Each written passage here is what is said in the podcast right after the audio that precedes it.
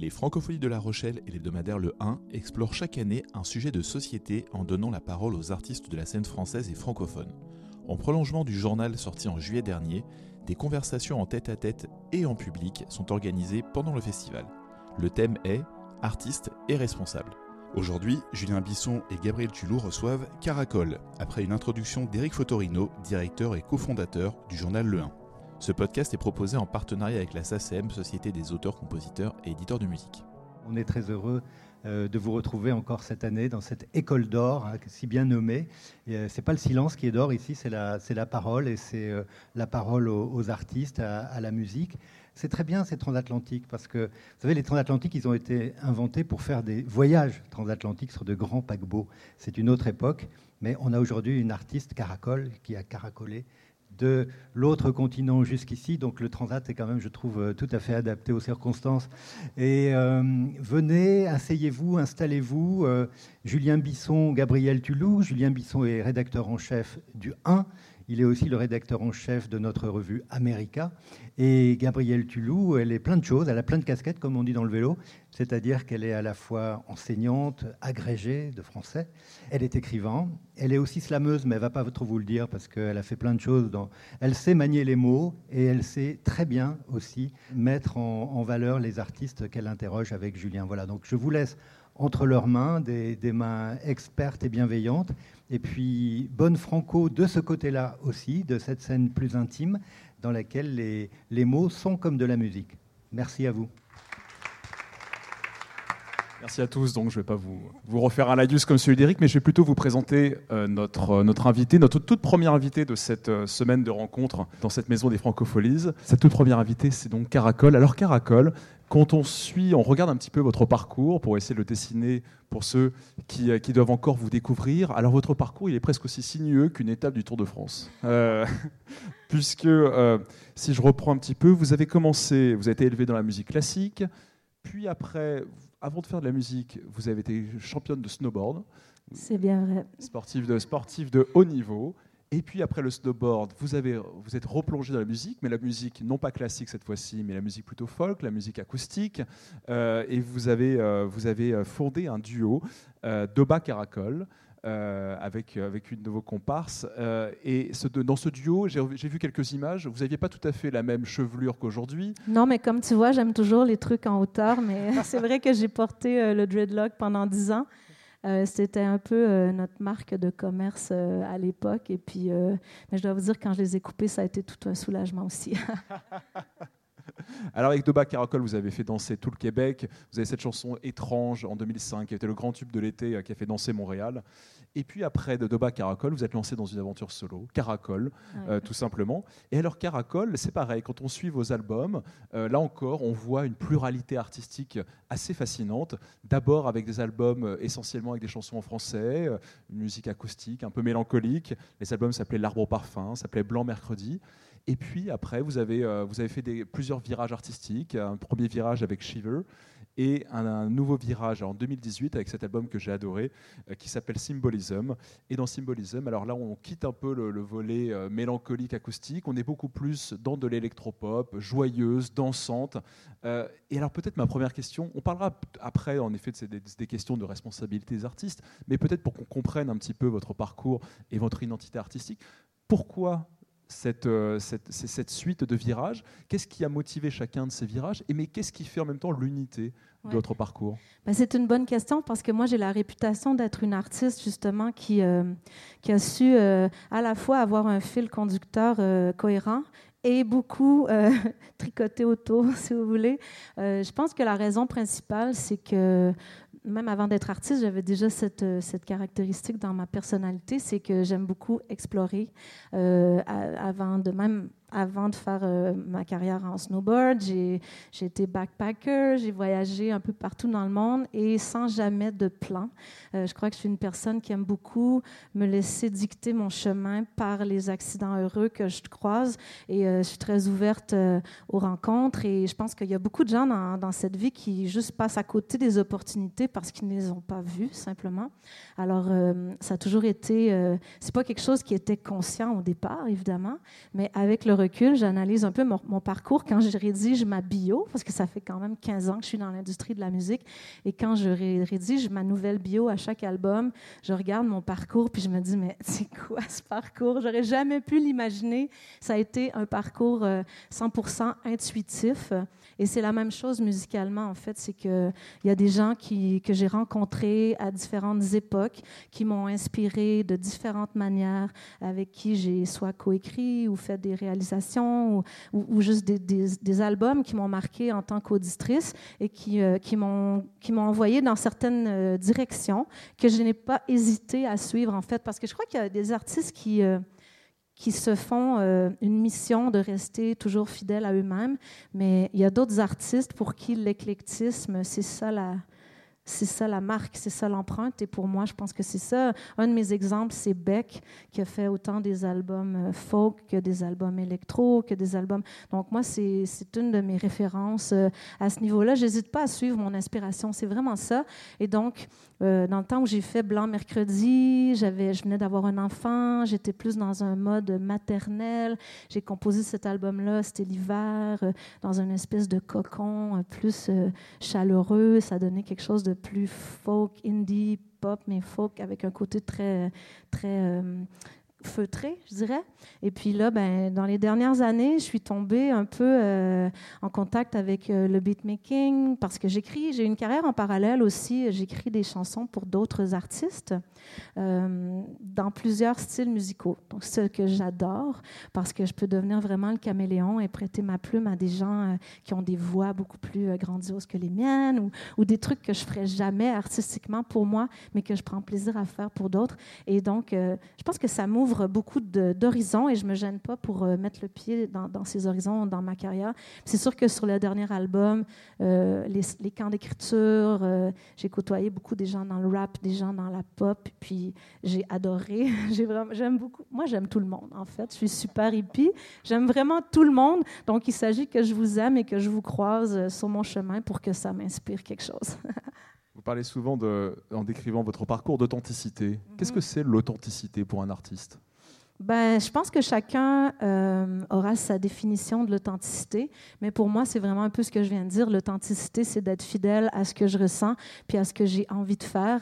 Puis c'est un exemple sur mon dernier album parce que c'était quand même assez audacieux. Il y a des chansons plus euh, électro-tribales. Tu sais, il y a un côté, il y a autant des chansons très acoustiques aussi, mais il y a des. J'ai osé dans cet album-là. Puis certaines personnes de mon label, ils me disaient oui, mais là les gens ils vont être mélangés. Euh, T'es dur à suivre et tout. Mais moi, c'est pas des, pour moi, c'est pas une raison de, ne pas faire ce que j'ai envie de faire. Donc, j'ai jamais, je me pose pas ces questions-là. Si j'ai un élan pour euh, créer d'une telle façon, je vais au bout de ma vision. Et puis après, finalement, mon label, ils étaient super contents parce que ça se passe vraiment bien. Alors, euh, je pense que on se met peut-être des, des barrières des fois à vouloir euh, penser que notre public ne nous suivra pas sur une nouvelle route ou penser qu'il faut qu'on fasse un peu, euh, qu'on reste en zone sécuritaire à, refaire ce qu'on connaît déjà. Et puis il y en a qui le font comme ça et c'est très bien aussi. On n'est pas tous obligés d'être dans l'exploration et puis de toujours repousser les limites plus loin. Mais moi, j'étais déjà comme ça enfant. Mes parents, euh, ils étaient toujours en train de courir après moi. J'étais de l'autre côté de la clôture et puis je suis encore comme ça, donc musicalement, je crois que c'est la même chose. Et pour moi, c'est ça, être authentique, c'est, comme je le dis dans ma chanson, I do what I want. Et d'ailleurs, vous parlez de, donc de, cet aspect caméléon. Euh, on a l'impression qu'il y a quand même une perméabilité, comme vous venez de le dire, entre euh, ce que vous vivez, les rencontres, et euh, ce que vous nous proposez. Et alors, j'invite les personnes qui sont ici à faire cette expérience. Quand j'ai voulu me renseigner sur Caracol, naturellement, je suis allée sur votre site. Et alors, quand on ouvre la, page du site, tout de suite, on est invité à rentrer son adresse mail avec la possibilité d'en savoir plus. Alors évidemment, on, rentre et là, on rentre dans un, un, T'es là-dedans, là, t'es bah entré dans mon truc. Jour, là. Donc euh, le principe, c'est que on, on, va avoir en fait les coulisses euh, d'une certaine manière de votre création, puisque en plus d'avoir simplement l'écoute des chansons, euh, Caracol nous raconte pourquoi cette chanson nous est venue. On a accès à des, à des photos, on a accès aux paroles. Alors pourquoi avoir imaginé ce dispositif positif, qui est original? Oui, ben ça c'est vraiment quelque chose que j'expérimente pour la première fois. Je l'ai fait euh, la première fois il y a un an à la sortie de mon EP francophone. Ça a été euh, vraiment un test et puis j'ai eu tellement d'engouement pour cette opération que je l'ai répété sur le nouvel album. Donc en gros, ben, comment c'est arrivé dans ma vie ce truc-là, c'est euh, moi, je m'intéresse beaucoup euh, au marketing euh, en ligne. Et puis, comme je suis artiste, et vous savez, aujourd'hui, faire les réseaux sociaux, c'est devenu une grosse partie de notre travail, d'avoir l'air cool 365 jours par année sur Instagram et tout. Et il y en a qui détestent ça, mais moi, bon, il y a un côté de moi qui déteste ça, mais il y a un autre côté de moi où c'est une autre façon d'exprimer ma créativité finalement. Et euh, bon, en tout cas, de rebondissement en rebondissement, j'ai, euh, je suis venue en contact avec une communauté de musiciens euh, internationaux très indie, mais qui sont à la fois des geeks de l'internet. Et je me suis intéressée à ce qu'ils faisaient, j'ai suivi leur formation. Et c'est, des gens qui prônent beaucoup le contact direct, en fait, de bypasser les réseaux traditionnels de la télé, de la radio, des réseaux qui sont des gros médias dans lesquels c'est difficile en fait de trouver sa place ou d'être seulement invité. Euh, parce que c'est des réseaux qui sont souvent réservés à des très grandes stars et tout. Et puis, comme moi, j'ai quand même un côté euh, assez euh, indie dans ma façon d'opérer de, d'opérer en général dans la vie, ça m'a intéressé. Puis, de cette façon-là, en fait, on, est, on devient nous-mêmes le média. On a cette possibilité-là aujourd'hui d'être directement le média. Puis, c'est sûr que les, invitations à la télé et tout, s'ils m'appellent, je vais y aller. C'est pas quelque chose qui. c'est pas l'un ou l'autre. Pour moi, c'est complémentaire. Sauf que j'ai ça m'intéressait et puis j'ai suivi des formations parce que je veux, euh, j'aime bien contrôler mon navire moi-même. Et donc euh, maintenant, euh, je fais toute ma promo. ben, j'ai aussi un label qui fait sa part, mais j'en fais beaucoup moi-même.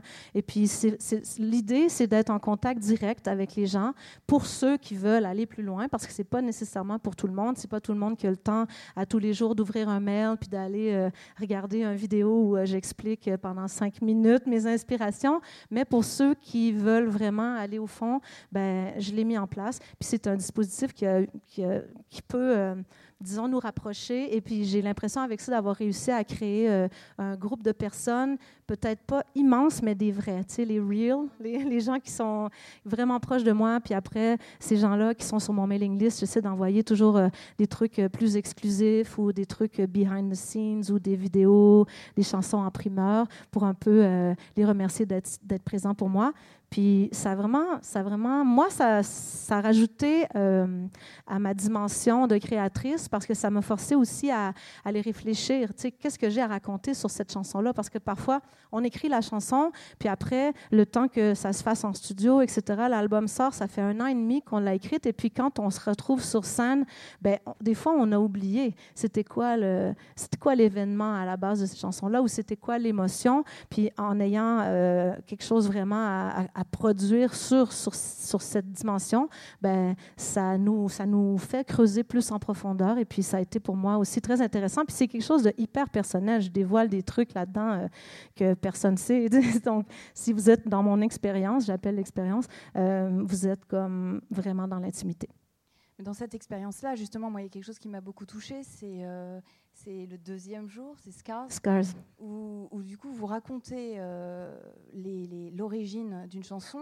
Euh, peut-être que vous pouvez e-, expliquer ce dont il s'agit. Et moi, la, la, question que je me posais, c'est comment est-ce qu'on fait à partir d'une anecdote que peut-être vous allez nous livrer, si c'est dans l'exclusivité de cette. Je vais essayer de ne pas pour rendre jusqu'à euh, le son du clocher, hein, parce que c'est une longue histoire, mais je vais, ouais, je vais essayer de synthétiser. Comment est-ce qu'on fait pour, euh, à partir finalement d'une anecdote tellement intime, comme vous le dites, d'en faire une chanson universelle? Ben ça, c'est la magie de la musique. C'est qu'il y a des gens qui vivent des trucs puis je pense que ça, c'est la, responsabilité euh, numéro un d'un artiste, qui est une qu'on prend sans même s'en rendre compte. C'est que déjà, à la base, quand on fait de la musique, on choisit de, propager euh, quelque chose qui réunit les gens. Euh, donc, je dirais que même les artistes qui sont zéro politisés ou qui sont zéro impliqués dans des causes, ben déjà, ils, ont, ils créent de la musique. Donc déjà, en soi, ça, ça vient combler un besoin universel, c'est-à-dire euh, émotif aussi. Les gens ont besoin, je pense qu'ils ont, en fait, est-ce que la musique, c'est vital pour l'humanité? Je ne sais pas si on peut répondre vraiment à cette question-là, mais c'est clairement positif pour l'humanité. La musique, c'est, la musique a, joué des rôles dans des, grands soulèvements populaires, des révolutions.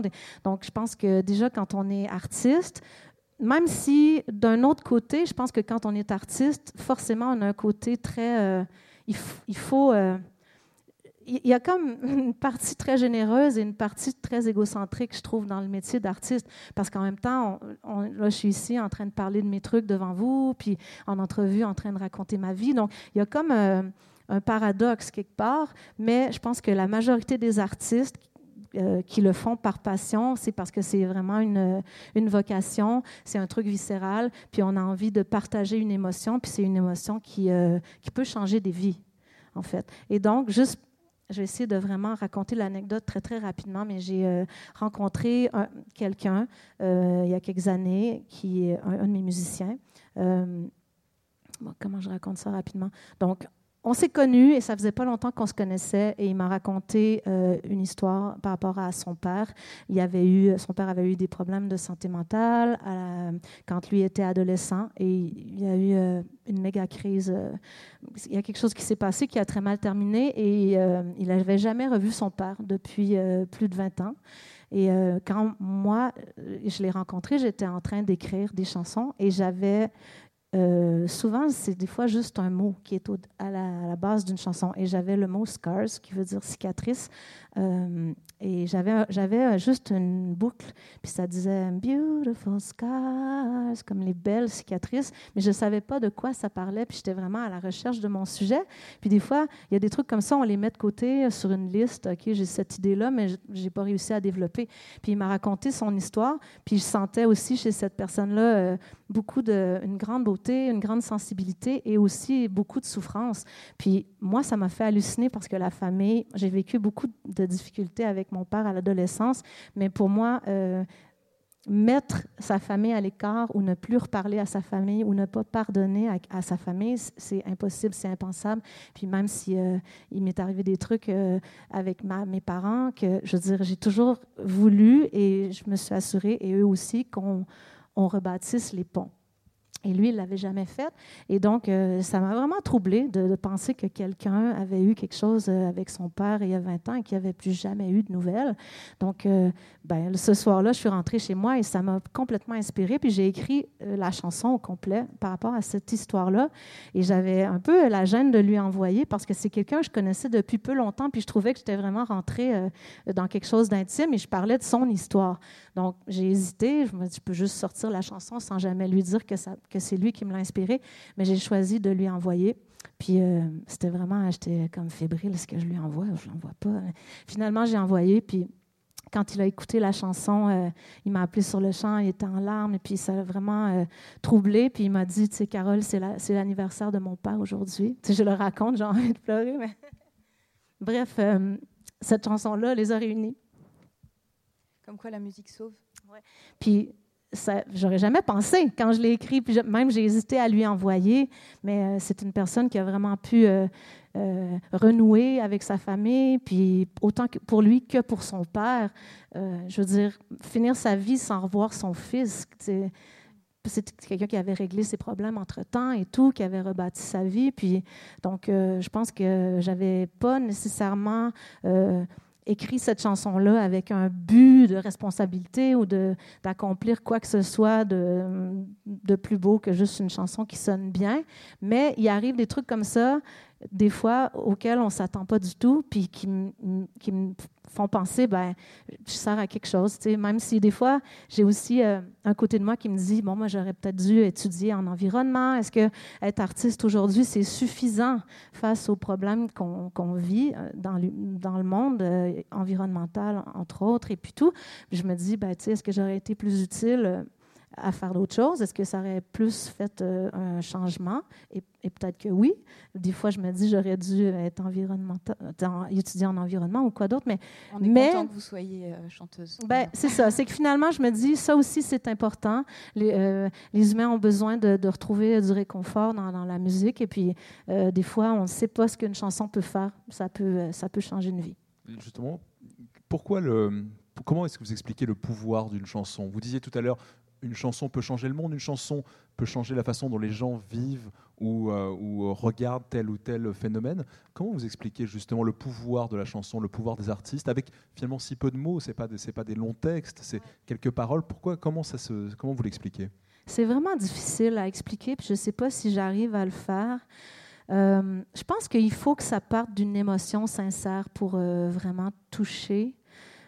Puis comme de fait, cette chanson-là, Scars, c'est pas une chanson qui est pop ou qui a, j'aurais jamais pensé que ça serait un single ou, tu sais, c'est une chanson très vaporeuse et tout. Puis, dernièrement, sans que je fasse rien, c'est la chanson qui a commencé à être euh, reprise euh, sur Spotify et tout par les algorithmes. Et puis, c'est la chanson qui est au numéro un présentement pour moi et j'ai jamais rien fait pour la pousser. Donc je me dis, moi je suis un peu aussi comme ça. J'aime, j'aime croire à ces trucs-là. J'aime croire qu'il est arrivé un truc vraiment spécial qui a donné l'étincelle à cette chanson et que pour une raison euh, que, que, les gens qui l'écoutent ne savent pas du tout. Mais moi j'aime croire à ça. J'aime croire que qu'il y a certains trucs qui se passent et puis que ça aura des, impacts, que ça va faire des vagues plus plus loin quand le le coup de départ était sincère. Mais après, euh, scientifiquement parlant, je pense qu'il n'y a, personne qui pourrait vraiment le, prouver. Mais je crois, je crois vraiment, parce que j'écris aussi des chansons pour d'autres artistes, et euh, souvent les chansons qui ont le plus de, de vérité puis le plus d'impact, c'est quand l'artiste, quand on écrit une chanson genre au hasard, juste une bonne chanson, mais que ça parle de rien de précis, ou il n'y a pas quelque chose qui, euh, qui vient connecter avec l'artiste, on dirait que c'est des chansons qui se ramassent à la fin de l'album, ou des chansons qui sont juste, elles sont correctes, elles sont bien écrites, la mélodie est bonne, mais pour des chansons qui ont un pouvoir, j'appellerais ça comme ça, souvent c'est parce que la personne m'aura raconté vraiment une situation précise. Et puis, c'est ce que j'aime quand j'écris pour les autres aussi, c'est que je peux devenir une espèce de, canalisateur pour, euh, ouais, pour un, véhicule, euh, une, parole pour quelqu'un qui n'arrive pas à, livrer ce qu'il veut dire finalement. Euh, mais je pense que pour moi, en tout cas, j'aime croire que c'est l'émotion qui fait la différence. Puis après, bon, il y a tout le reste. Des fois, il y a des, des chansons qui avaient une belle émotion au départ et qu'il y a tellement d'étapes en cours de route où ça peut foirer pour que l'émotion ne soit plus ressentie.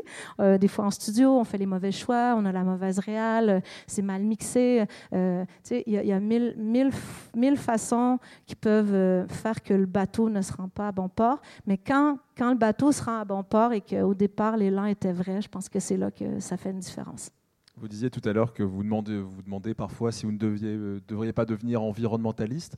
Est-ce que ça veut dire que de, temps en temps, un matin, vous dites Ah, mais il faudrait que j'écrive une chanson sur l'environnement Ou est-ce que ça, c'est pas comme ça que ça marche? Ben, Je pense que ça dépend des artistes. Moi, j'ai toujours eu du mal à, faire une musique qui était politisée ou qui était euh, revendicatrice. Parce que ça, c'est personnel. Je pense qu'au niveau artistique, j'ai un côté beaucoup plus euh, euh, émotif. J'ai tendance à parler plutôt des émotions, des situations plus humaines, le, vécu des gens. Et c'est ça qui m'inspire le plus. En fait, c'est pas que j'aurais pas voulu. J'ai souvent voulu. Je me suis souvent dit, puisque je suis pas devenue environnementaliste finalement, je me suis souvent dit, j'aimerais faire ma part à ce niveau-là en écrivant une chanson qui parle d'eux. Euh, mais je sais pas, ça colle pas à ma musique. Il y a des groupes comme par exemple les Cowboys Fringants, un groupe québécois que vous connaissez peut-être. Eux, leur musique, elle est de type, euh, on, parle de certaines causes. Ils, ils, ont tout leur groupe a cette aura euh, autour de leur musique qui fait que toutes leurs chansons euh, souvent parlent justement d'une cause moi, c'est pas tant au niveau musical que ça se reflète. Euh, ma vie n'est pas finie, donc euh, j'essaie encore d'écrire euh, ma chanson verte, mais ben, j'en ai fait une qui se rapproche de ça, mais en tout cas, disons que c'est pas tant de ce côté-là que je que je l'exprime. C'est plus dans les causes euh, auxquelles je participe. Euh, j'en ai fait plusieurs au fil des années, mais j'aime en parler. Je me fais souvent poser des questions en entrevue là-dessus. Est-ce que c'est clairement noir sur blanc dans mes textes? Euh, rarement, je supporte vraiment des causes dans ma musique, mais moi, c'est plus en tant que juste citoyenne ou voilà, artiste. Euh. Pas en tant que Caracol, mais plutôt en tant que plutôt Plutôt en tant que Carole Facal, mais cela dit, j'aimerais, j'aimerais le faire plus. Je trouve que à ce stade-ci, euh, dans le monde dans lequel on vit, pas juste les artistes, tout le monde devrait en faire plus. Même, euh, même, euh, même monsieur, madame, tout le monde je trouve qu'on est rendu au stade où on doit euh, transmettre à nos enfants des choses différentes que ce que nous, on a reçu. On doit euh, leur apprendre qu'il euh, ne s'agit plus seulement de, soucier de sa propre réussite personnelle. Tu on est rendu ailleurs, là, ça, ça, ça, chie, comme on dit chez nous. Donc, je pense que on doit euh, en parler à notre voisin. On doit, tu sais, je viens de, je vous le dis, je me suis acheté un nouveau shampoing cette semaine, shampoing en barre. Euh, il n'y a plus de bouteilles de shampoing qui rentrent chez moi. Tu juste des petits gestes comme ça. Euh, je le fais pour moi, mais sans vouloir non plus être un preacher ou faire, faire chier les gens avec ça. Mais c'est juste d'en parler puis d'avoir une genre de conscience collective que ben, aujourd'hui, c'est comme ça, puis il faut agir en tant qu'artiste, oui. Puis ça me le remet sur le dessus de ma pile, là, ma chanson écolo, il faudrait bien que je la fasse. Mais c'est pas juste, c'est pas que la musique. Je pense qu'il faut que ça soit un élan euh, euh, conjoint de tout le monde. D'ailleurs, quand on va sur votre page Facebook, il y a euh, quelques jours, on parlait d'écologie, là, il y a quelques jours, vous postiez quelque chose pour planter des arbres. Mais alors, il y a un statut, moi, qui m'a qui m'a vraiment intéressée. C'était donc le 5 juillet, donc il n'y a même pas une semaine.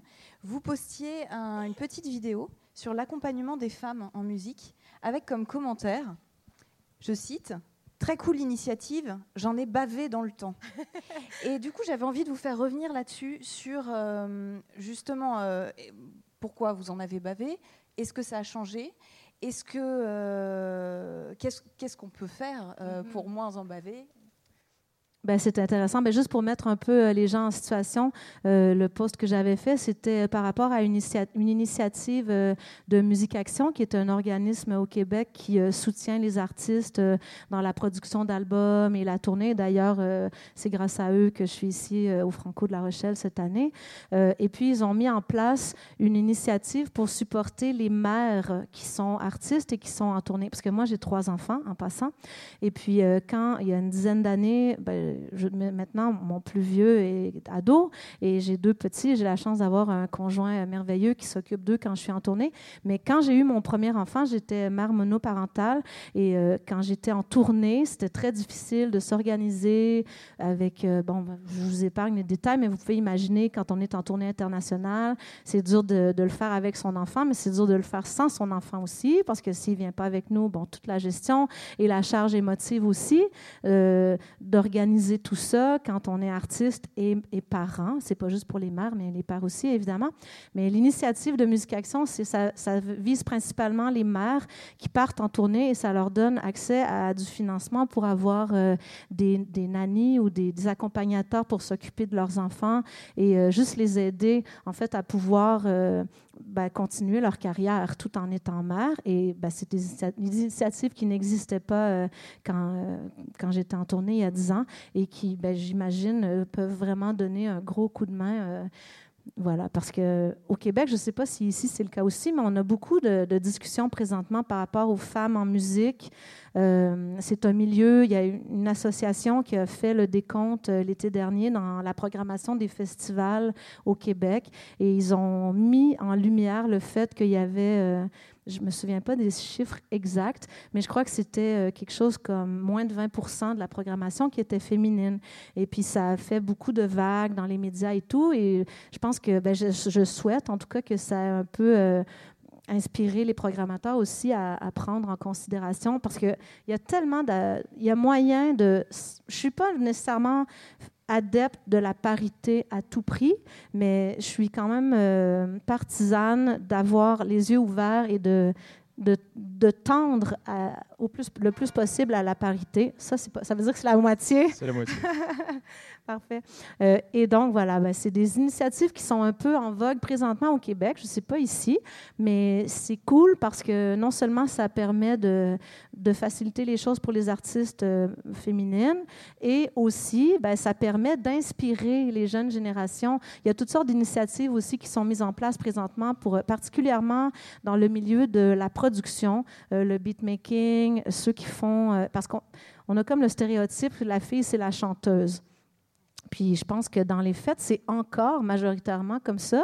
Puis pourquoi? Ben, parce qu'il y a une tradition et tout. Mais c'est, je pense que les choses sont en train de changer parce qu'il y a des nouveaux modèles, euh, comme je donne dans les exemples français, Jane ou euh, euh, Angèle, qui, qui sont pas que des chanteuses, qui, qui, sont aussi compositrices, qui font plein de trucs, du beatmaking, etc. Puis ben, je pense que ces initiatives-là permettent de, de, vraiment donner une visibilité puis de favoriser que, que les femmes prennent plus de place dans ces rôles-là. Puis moi, je crois fermement qu'elles sont tout autant capables, puis que ça va donner quelque chose de, très différent aussi, parce qu'on n'a pas nécessairement la même sensibilité. Mais je pense que c'est important de de montrer l'exemple aussi. Puis moi, j'ai des jeunes, euh, je fais du mentorat avec euh, quelques jeunes artistes. Et puis, euh, ben, j'espère montrer aussi un modèle, tu sais, de, entrepreneuriat, de, s'occuper de ses affaires, d'être au courant de la business. C'est pas parce qu'on est chanteuse qu'on doit être que chanteuse, parce qu'il y a tellement de facettes au métier maintenant. Euh, il, faut, il, faut faire plein, il faut faire plein de choses, dont être cool sur Instagram 365 jours par année. Mais il y a aussi tout le côté business, c'est qu'on doit être beaucoup plus entrepreneur qu'auparavant parce que ben, ça a changé beaucoup l'industrie de la musique et puis on a beaucoup plus de rôles qu'avant. Donc, euh, pour ne pas se perdre en parcours, ben, c'est important de, comprendre les rouages et puis d'avoir euh, des, euh, des, références ou des gens auprès de qui chercher les informations. Vous parliez tout à l'heure des stéréotypes. Moi, ce qui m'intéresse, quand on a fait ce numéro du 1 à artiste responsable, il y a beaucoup de chanteurs qui nous ont dit le problème de faire des chansons un peu engagées, c'est que dès qu'on les fait, eh bien, tout le monde nous classe en tant que chanteur engagé, chanteur euh, féministe ou chanteur euh, environnemental. Et je me demandais si c'était une question qui se posait à vous justement. Et alors, quand on voit votre parcours qui veut essayer de se libérer de euh, justement de toutes les, les, les, les, labels, les étiquettes qu'on a pu vous poser là-dessus, est-ce que c'est une question qui se pose à vous, cette liberté artistique qui parfois se pose un petit peu à, à l'engagement ou alors à au moule dans lequel on veut vous fondre?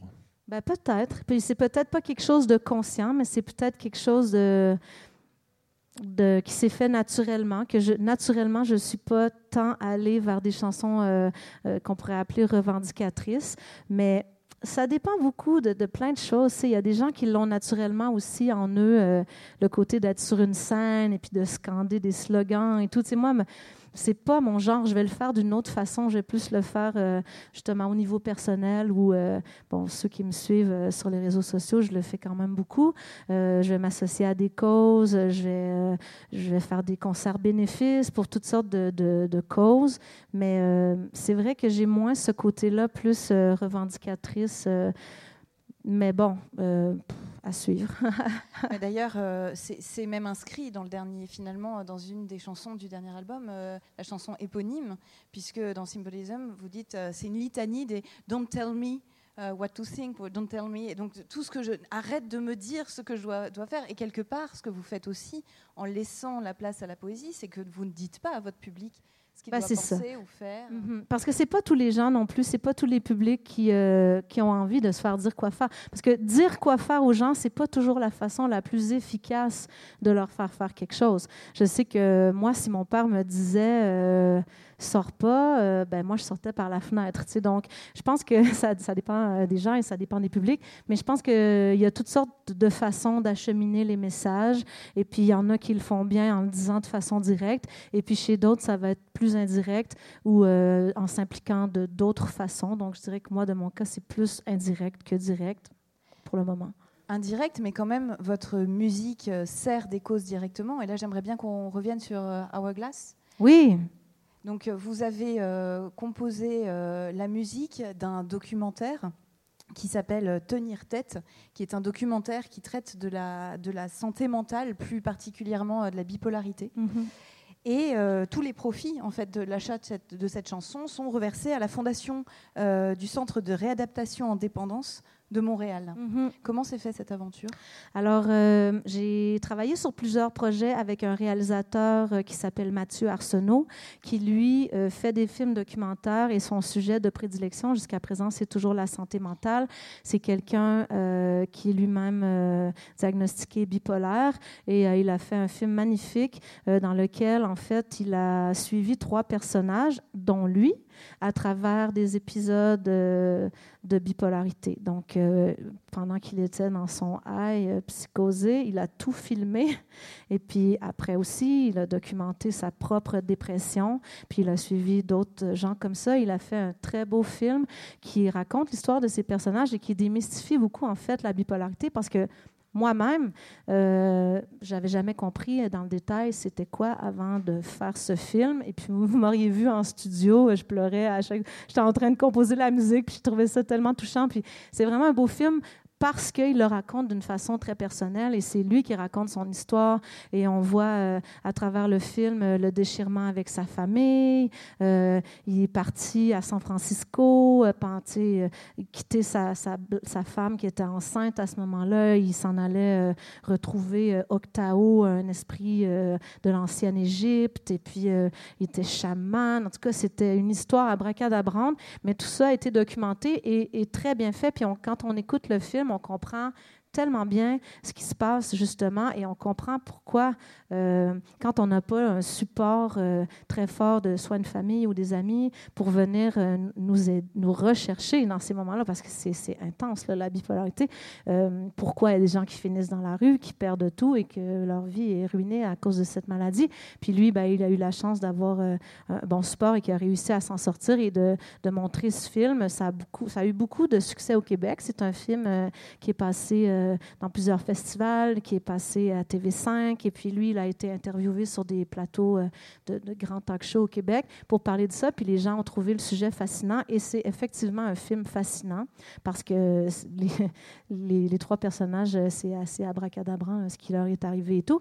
Et bref, donc, euh, Mathieu, euh, avec qui je collabore euh, sur différents projets, il m'a demandé de composer la musique pour le film, ce que j'ai fait. Et puis, à un moment donné dans le film, il y a un moment où il y a une chanson. Et puis, ben, moi, j'ai proposé à Mathieu parce que je trouvais que la chanson était belle dans le film, mais je trouvais que c'était dommage qu'elle soit que dans le film.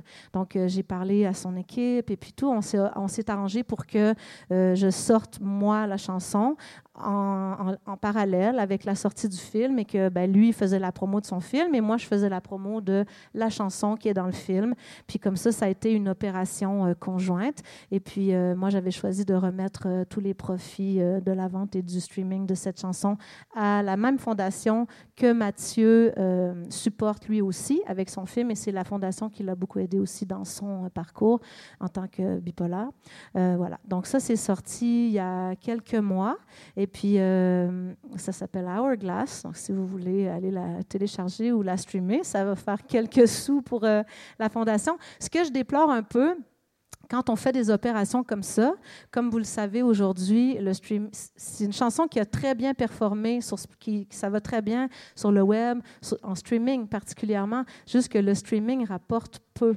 Donc, je déplore un peu le fait que des opérations comme ça ça permet d'en parler, on, donne une visibilité à la cause, mais les montants qui ont été amassés avec l'opération, malheureusement, ce pas des énormes montants. Et c'est ça que je trouve un peu plate des fois, en tant qu'art plate, ça veut dire euh, ennuyant au Québec. Euh, ce que je trouve un peu plate, c'est que des fois, quand on est artiste, ben, on n'a pas nécessairement, malheureusement, le support d'une cause, souvent, ça passe par des gros sous.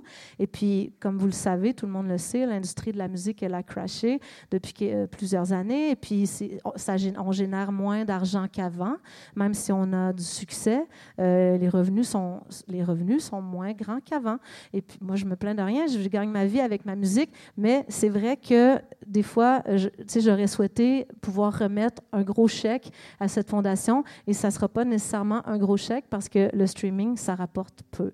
Donc, c'est dommage. Et comment on peut changer ça? Je pense que euh, l'ensemble des intervenants de l'industrie de la musique euh, cherchent des solutions à ce problème. Je pense que ça passe par euh, les géants de l'Internet, les gros distributeurs. Il y a comme tout le monde le sait qu'on n'est pas rétribué équitablement présentement en tant que créateur de contenu. Et c'est pas seulement c'est pas seulement en musique, c'est aussi euh, en journalisme, euh, la photo, tous les, tous les médias, en fait, ont euh, mangé la claque, comme on dit chez nous. Et puis, ben, c'est dommage dans une opération comme ça, parce que c'est juste que si on l'avait fait il y a 15 ans, ça aurait généré beaucoup plus.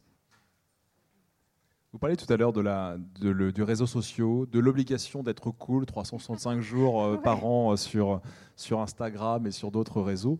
Et moi, ça m'interroge beaucoup parce que justement, on a l'impression que la frontière qui existait entre auparavant entre vie publique et vie privée des artistes est un peu en train de se dissoudre à force de devoir euh, euh, parler euh, via les réseaux sociaux à, à, son public.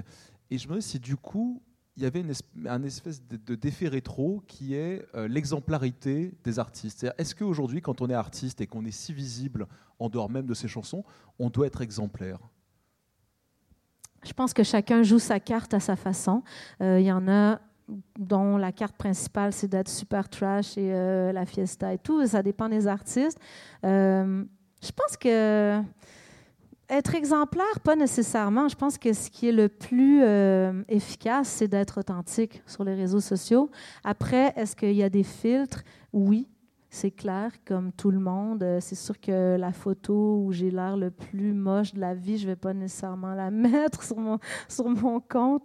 Mais je pense que les artistes, on le voit tout de suite, il y en a qui. C'est du storytelling pour moi, les réseaux sociaux. Si on raconte une histoire puis on est un personnage, il y en a qui le font euh, avec brio, qui sont très intéressants, et puis d'autres, euh, on dirait que c'est juste leur promo et tout. Donc, euh, je pense que les gens le sentent aussi, puis ils connectent avec certains, et puis avec d'autres, ils connectent moins. Après, des fois, moi, il y a des artistes qui ont des énormes succès que moi, je comprends juste pas, mais ça, il y a un public pour tout. Être exemplaire, je pense pas que c'est nécessaire. Euh, je pense que c'est juste impossible. En plus, surtout parce que jadis, quand j'ai commencé en musique, euh, c'était tellement différent. On sortait un album, euh, on allait faire un cycle qui allait durer deux ans. On faisait trois photos de presse au début, et puis pendant deux ans, on avait la même photo, puis on avait, on pouvait être en pyjama chez soi, puis c'était correct. Puis aujourd'hui, ben, c'est comme une bête qui avale tout à mesure, puis il faut toujours avoir du nouveau contenu, puis euh, je me souviens, dans le temps, on faisait des photoshoots et puis les photographes, ils nous vendaient cinq photos pour un prix X.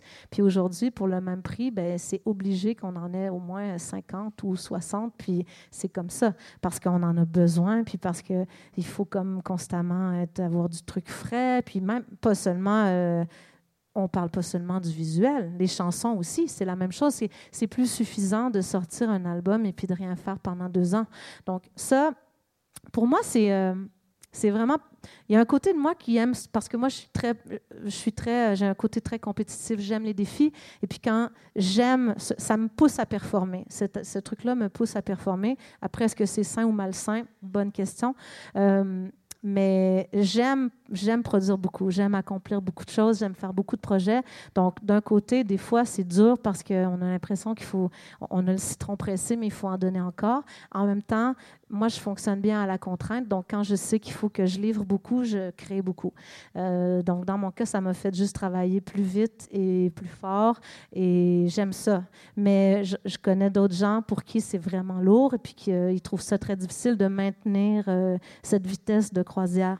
Ça va très vite. Il faut, avoir beaucoup de contenu. Il faut, justement, comme je le disais, c'est pas que faire de la musique, c'est aussi savoir parler aux gens, puis faire, tu sais, malheureusement, la photo qui marche le mieux encore aujourd'hui, c'est le bon vieux selfie. Ça, je trouve ça dommage parce que des fois, euh, je vais essayer de promouvoir certaines causes euh, et puis je vais faire un, post à cet effet avec euh, une image en lien avec ça, puis avec qui explique mon, mon application et tout. Puis la photo qui a toujours le plus de réactions, c'est genre la photo où on est comme ça en train de faire ouais. Puis ben, des fois, je trouve ça dommage. Donc, je pense que peut-être je dirais en tant qu'auditeur, moi, j'essaie de le faire aussi avec les artistes que je suis. Parce que c'est sûr qu'il y a l'aspect poudre aux yeux. On est tous, ça c'est de la pub, c'est des concepts publicitaires. C'est que la photo, le gros plan, la poudre aux yeux, c'est ça qui attire les yeux. Puis c'est un réflexe humain, c'est normal. Puis c'est pour ça qu'il y a certains trucs qui fonctionnent et d'autres moins. Mais moi, j'essaie de porter attention au contenu que les gens mettent, pas seulement ces photos-là, d'aussi aller lire qu'est-ce qu'ils ont écrit, parce que des fois, on dirait qu'on est dans une époque où euh, on, on 30 secondes, c'est trop. Genre, lire le post au complet avec les infos, c'est trop. Donc, euh, c'est sûr que le post avec le gros visage, euh, comme ça, si on le clique, puis l'autre avec des infos importantes, on, on le clique moins. Alors moi j'ai une, question avant peut-être qu'on passe la parole euh, au public. C'est sur votre site et partout. Alors on, a accès aux vidéos en français et en anglais. Mm-hmm. Et on sait bien que euh, vous venez d'un pays où la question se pose de, la langue. il y a une vraie évolution dans vos... puisque le premier album était intégralement en français, ensuite il y a eu un album qui mélangeait les deux, vous passez maintenant dans, dans l'anglais. Est-ce que la... vous avez une responsabilité vis-à-vis de la langue? Ben, Moi, personnellement, je me sens très citoyenne euh, un peu de partout. Ma mère vient de la Suisse, mon père vient de l'Uruguay. Je suis née à Montréal.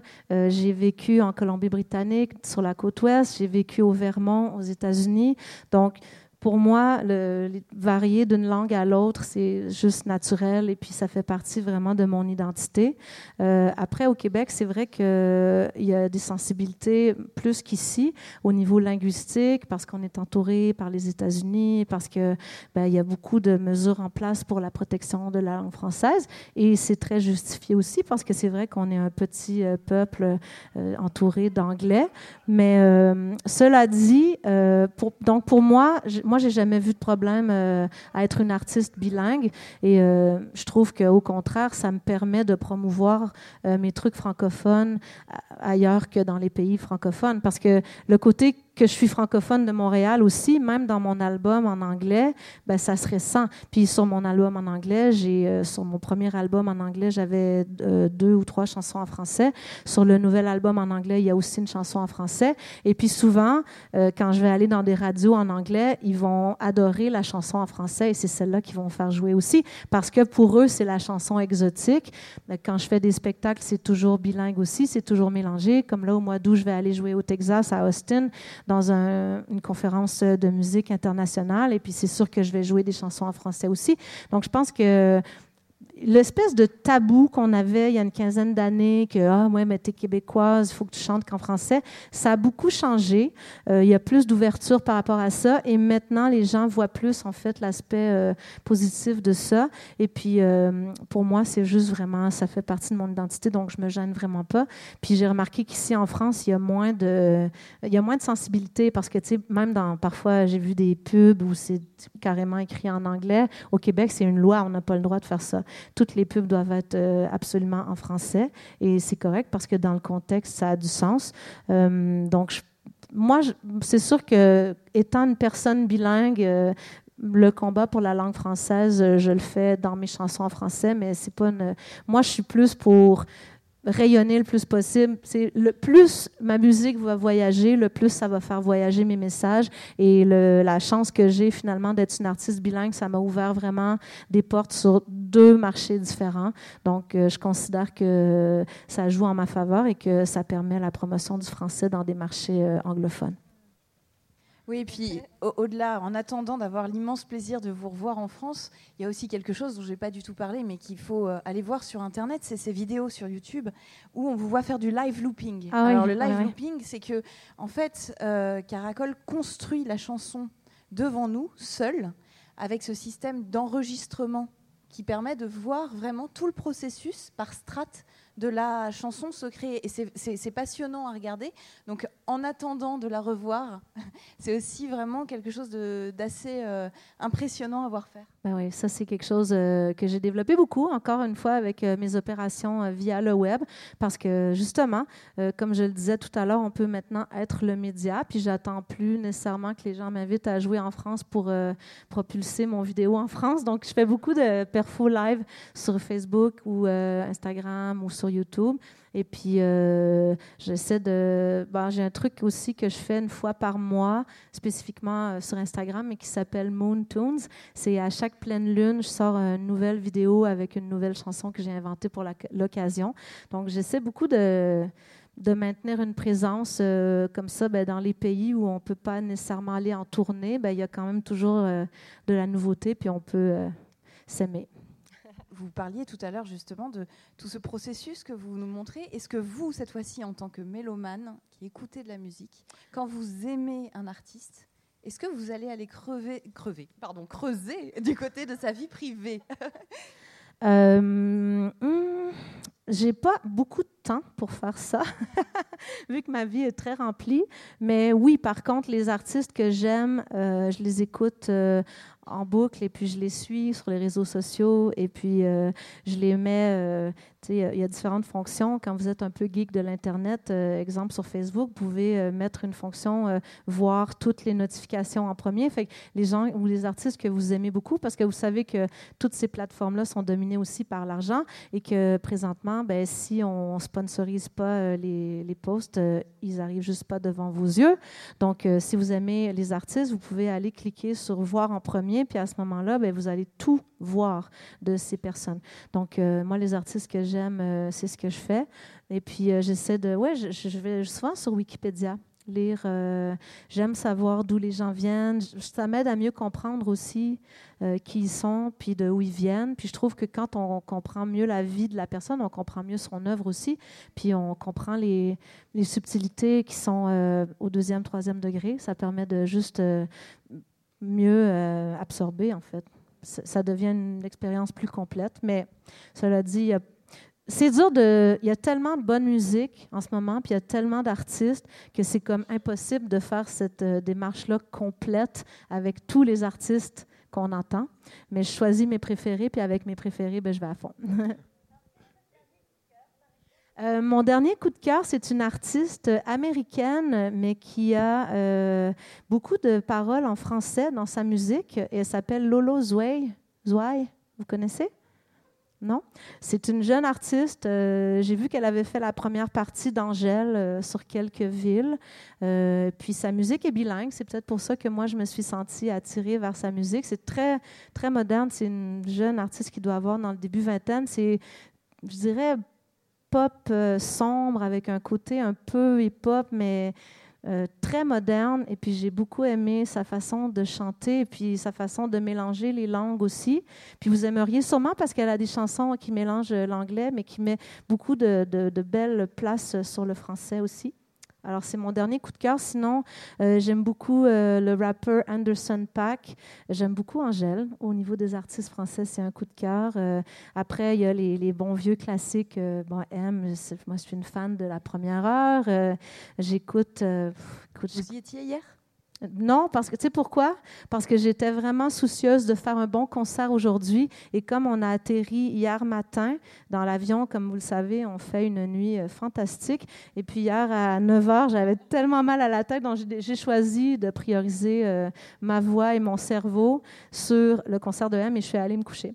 Donc j'ai manqué ça, mais j'ai vu son spectacle à plusieurs reprises au fil des années. Je l'ai vu à Montréal, je l'ai vu euh, je sais plus où, mais je l'ai vu dans des festivals. Puis c'est un artiste que j'aime beaucoup, que j'adore. Merci, merci beaucoup. La cloche a sonné, ça marque la fin.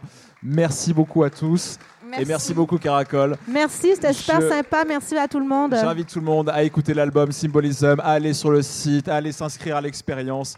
Faites tout cela. Merci beaucoup à tous. Bonne merci, suite de festival. bonne journée. Merci beaucoup. C'était les conversations du 1 menées par Gabriel Tulou et Julien Bisson, avec en invité Caracol enregistré à l'occasion des Francopholies de La Rochelle le 11 juillet 2019. À bientôt!